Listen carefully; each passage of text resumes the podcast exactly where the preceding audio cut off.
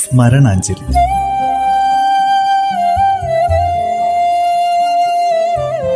ഓർമ്മകളിൽ മാത്രം ജീവിക്കുന്ന പ്രതിഭാശാലികൾക്കുള്ള പ്രണാമം.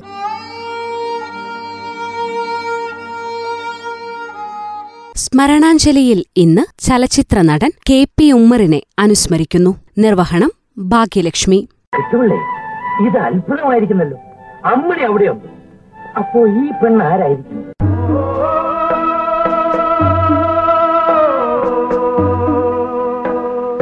സുന്ദരനായ പ്രതിനായകനായും ഹാസ്യസ്വഭാവമുള്ള തോന്നിവാസി യുവാവായും നിഷ്കളങ്കനായ കുടുംബക്കാരനായും അഭ്രപാളിയിൽ തിളങ്ങിയ നടനായിരുന്നു കെ പി ഉമ്മർ. മുഞ്ചത്തിപ്പെണ്ണേ നിൻ തുണ്ട് നല്ല ചുവന്ന താമര ചെണ്ട് പറന്നു വന്നൊരു വണ്ട് അതിൻ മധുവും കാത്തിരിപ്പുണ്ട്. മുഞ്ചത്തിപ്പെണ്ണേ നിൻ തുണ്ട് നല്ല ചുവന്ന താമര ചെണ്ട്. കോഴിക്കോട് ജില്ലയിലെ തെക്കേപ്പുറം എന്ന പ്രദേശത്ത് 1929 ഒക്ടോബർ 11 കെ പി ഉമ്മർ ജനിച്ചത്. ചെറുപ്പത്തിലെ പിതാവ് മരണപ്പെട്ടതിനാൽ അമ്മാവന്റെ സംരക്ഷണത്തിലാണ് ഉമ്മർ വളർന്നത്.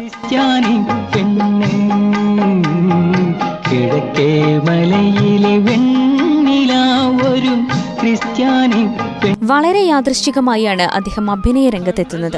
ആരാണ് അപരാധി എന്ന നാടകത്തിൽ ജമീല എന്ന സ്ത്രീയുടെ വേഷം കെട്ടിയാണ് ആദ്യമായി അദ്ദേഹം നാടകത്തിൽ അഭിനയിക്കുന്നത്. പൊതുവെ സ്ത്രീകൾ വേദിയിൽ പ്രത്യക്ഷപ്പെടാതിരുന്ന ആ കാലത്ത് ജമീല എന്ന കഥാപാത്രം ചർച്ചാ വിഷയമായി. അത് അദ്ദേഹത്തെ തറവാട്ടിൽ നിന്നും പുറത്താക്കുന്നതിൽ വരെ എത്തിച്ചു. ഈ നാടകത്തിലെ വേഷം ചെയ്യാൻ ഉമ്മറിനെ നിർബന്ധിച്ച മുൻമന്ത്രി പി ഉമ്മർകോയ ഇടപെട്ടാണ് അദ്ദേഹത്തിന്റെ അമ്മാവനെ ആ തീരുമാനത്തിൽ നിന്നും പിന്തിരിപ്പിച്ചത്. നാടകരംഗത്ത് തുടർന്ന് അദ്ദേഹം കെ ടി മുഹമ്മദിന്റെ ഇത് ഭൂമിയാണ് എന്ന നാടകത്തിലെ ഹാജിയാരുടെ വേഷത്തിലൂടെ വളരെയധികം ശ്രദ്ധിക്കപ്പെട്ടു. നന്ദിനിക്കുട്ടി ഇരിക്കൂ. എന്തിനാ സർ എന്നെ ഇങ്ങനെ കുടിക്കുന്നേ? നന്ദിനിക്കുട്ടി എന്തിനാ എന്നും തൊട്ട് തൊടുന്നത്? ഇന്ന് ഞാൻ കുടിക്കുന്നത് നന്ദിനിക്കുട്ടിയുടെ കഥ എഴുതാൻ വേണ്ടിയാണ്. കുടിച്ച് കുടിച്ച് ഞാൻ ഒരുപാട് കഥകൾ എഴുതി, ഒരുപാട് ജീവിതങ്ങൾ പകർത്തി വെച്ചു. പക്ഷേ എനിക്ക് മാത്രം ജീവിതമില്ല. രാജഗോപാൽ എന്ന രജനിയുടെ ജീവിതം ആർക്കും അറിഞ്ഞുകൂടാ.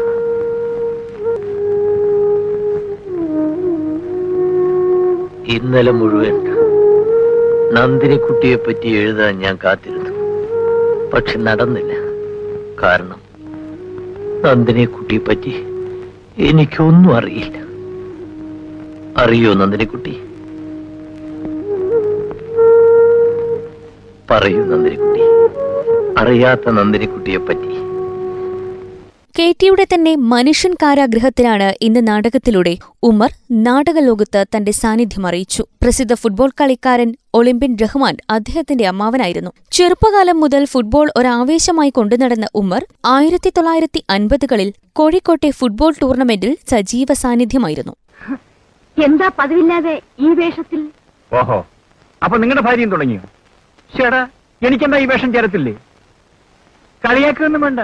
25 വർഷങ്ങൾക്ക് മുൻപ് പുഷ്പം പോലെ വാങ്ങിച്ച വേഷമായത്. അയ്യോ, അങ്ങനെയല്ല. രാത്രിയിൽ ഈ വേഷത്തിൽ അത് പറഞ്ഞാ വലിയ തമാശ. മിസ്റ്റർ ഉണ്ണിത്താൻ വക്കീലായി എൻറോൾ ചെയ്ത് എന്റെ 25ാമത്തെ വാർഷികമാണിന്ന്. പുള്ളിക്കാരൻ ഈ വേഷമെല്ലാം ഇട്ടുകൊണ്ട് കണ്ണാടിയുടെ മുമ്പിൽ ചെന്നൊന്ന് നിന്നു. അത് കണ്ട് മിസ്സിസ് ഒന്ന് കളിയാക്കി. പുള്ളിക്കാരനതാ മൂക്കും പറപ്പിച്ചുകൊണ്ട് വന്നിരിക്കുന്നു. ഇങ്ങനെയാണെങ്കിൽ എങ്ങനെയാപ്പാ ജീവിക്കുന്നത്? ഭാര്യമാരൊന്ന് കളിയാക്കിയെന്ന് വെച്ച് ഇങ്ങനെ വേണ്ടാലോ. താരമില്ലെന്നേ, എന്ത് ചെയ്യാനാ, പെണ്ണുങ്ങളുടെ ഭരണമായി പോയി ഈ ലോകത്ത്. അത് ഈ തലമുറയുടെ ശാപമാണ്. എന്നൊന്നും പറയണ്ട, അതിലെന്താ അത്ര ശാപമുള്ളത്? ഭരിക്കേണ്ടടുത്ത് പെണ്ണുങ്ങൾ തന്നെ ഭരിക്കണം. പിന്നെ വീട്ടിലാവുമ്പോ അല്പ സ്വല്പമൊക്കെ അടങ്ങി ഒതുങ്ങി കഴിയുന്നതാണ് കുടുംബത്തിനൊരു ഐശ്വര്യം. അല്ല, എനിക്കൊരു പിടിയും കിട്ടാത്തത് അവൾ ഇത്രയും കാലം എന്റെ കൂടെ ജീവിച്ചിട്ടും എന്റെ രീതി സ്വഭാവം മനസ്സിലാക്കാൻ കഴിയുന്നില്ലല്ലോ എന്നാണ്. ചില കാര്യങ്ങളിൽ ആരും എന്നെ കളിയാക്കുന്ന എനിക്കിഷ്ടമല്ല. നിങ്ങൾ പോയി കിടന്നുറങ്ങണം പ്ലീസ്. കെ ടി ഉമ്മറിന്റെ നാടകങ്ങൾ സമ്മാനിച്ച ഖ്യാതി അദ്ദേഹത്തെ താമസിയാതെ തന്നെ KPSCയിലെത്തിച്ചു. പ്രൊഫഷണൽ നാടകവേദികളും ആസ്വാദകരും ഉമ്മറിലെ നടനെ തിരിച്ചറിഞ്ഞത് KPSCയിൽ അദ്ദേഹം അഭിനയിച്ച നാടകങ്ങളിലൂടെയായിരുന്നു. പുതിയ ആകാശം, പുതിയ ഭൂമി, ശരശയ്യ, അശ്വമേധം തുടങ്ങി ഒരുപിടി നാടകങ്ങളിൽ സജീവമായി നിൽക്കുന്നതിനിടെയാണ് 1956-ൽ ഭാസ്കരൻ മാഷിന്റെ രാരിച്ചൻ എന്ന പൗരനിലൂടെ സിനിമയിലെത്തുന്നത്. ദുനിയാവിൽ വന്നവർ എല്ലാരും ഒന്നേ, അടിമയില്ല മേലാവില്ല ഫക്കീരില്ല സുൽത്താനില്ല അഹദോൻ തന്ന നല്ലൊരു ദുനിയാവിൽ.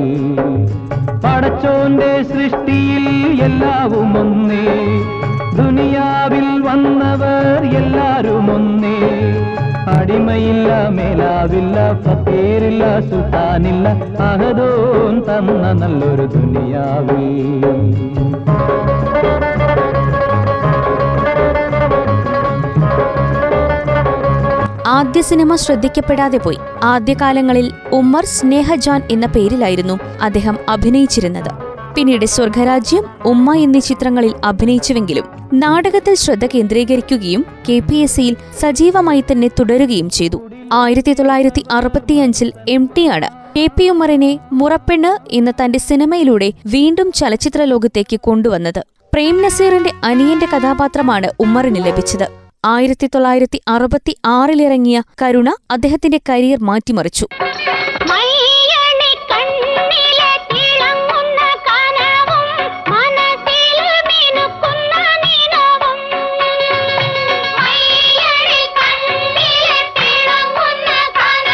KPSCയിൽ വെച്ച് ഉമ്മറിനെ പരിചയമുണ്ടായിരുന്ന ദേവരാജൻ മാസ്റ്ററാണ് അദ്ദേഹത്തെ കരുണയ്ക്കായി കെ തങ്കപ്പന് ശുപാർശ ചെയ്തത്.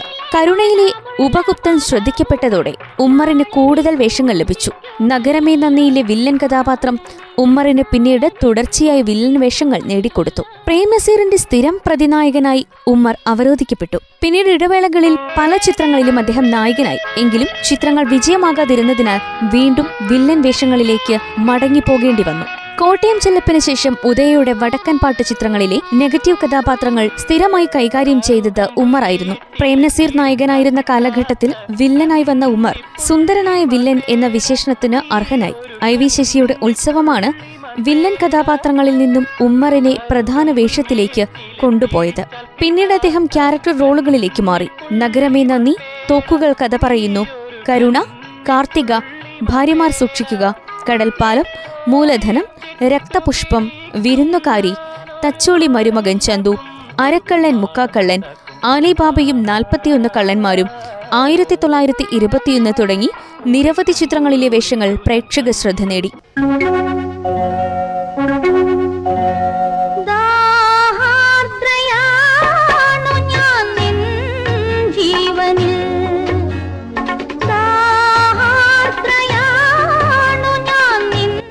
കളുടെ തുടക്കത്തിൽ മലയാള സിനിമയിൽ തുടക്കം കുറിച്ച KP ഉമ്മർ 90-കളുടെ അവസാനം വരെ സിനിമയിൽ നിലനിന്നു. ഫാസിലിന്റെ ഹരികൃഷ്ണൻസാണ് അവസാന ചിത്രം. Sangeetha Nataka academy award, Thikkodiyan award എന്നീ ബഹുമതികളും ഉമ്മറിനെ തേടിയെത്തിയിട്ടുണ്ട്. 2001 ഒക്ടോബർ 29 അദ്ദേഹം നമ്മെ വിട്ടുപിരിയുന്നത്. കാലാവശേഷനായി 2 പതിറ്റാണ്ട് പിന്നിടുമ്പോഴും മലയാളികളുടെ പ്രിയപ്പെട്ട സുന്ദരവില്ലനായി ഇന്നും ചലച്ചിത്രപ്രേമികളുടെ മനസ്സിൽ അദ്ദേഹം ജീവിക്കുകയാണ്. ആ അനശ്വര കലാകാരന്, ചലച്ചിത്ര പ്രതിഭയ്ക്ക് സ്മരണാഞ്ജലി.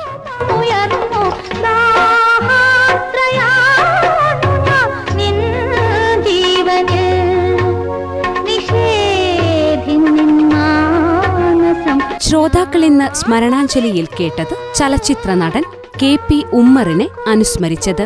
നിർവഹണം ഭാഗ്യലക്ഷ്മി.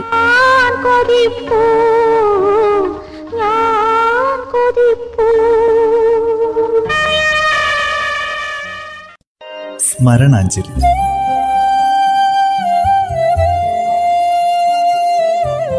ഓർമ്മകളിൽ മാത്രം ജീവിക്കുന്ന പ്രതിഭാശാലികൾക്കുള്ള പ്രണാമം.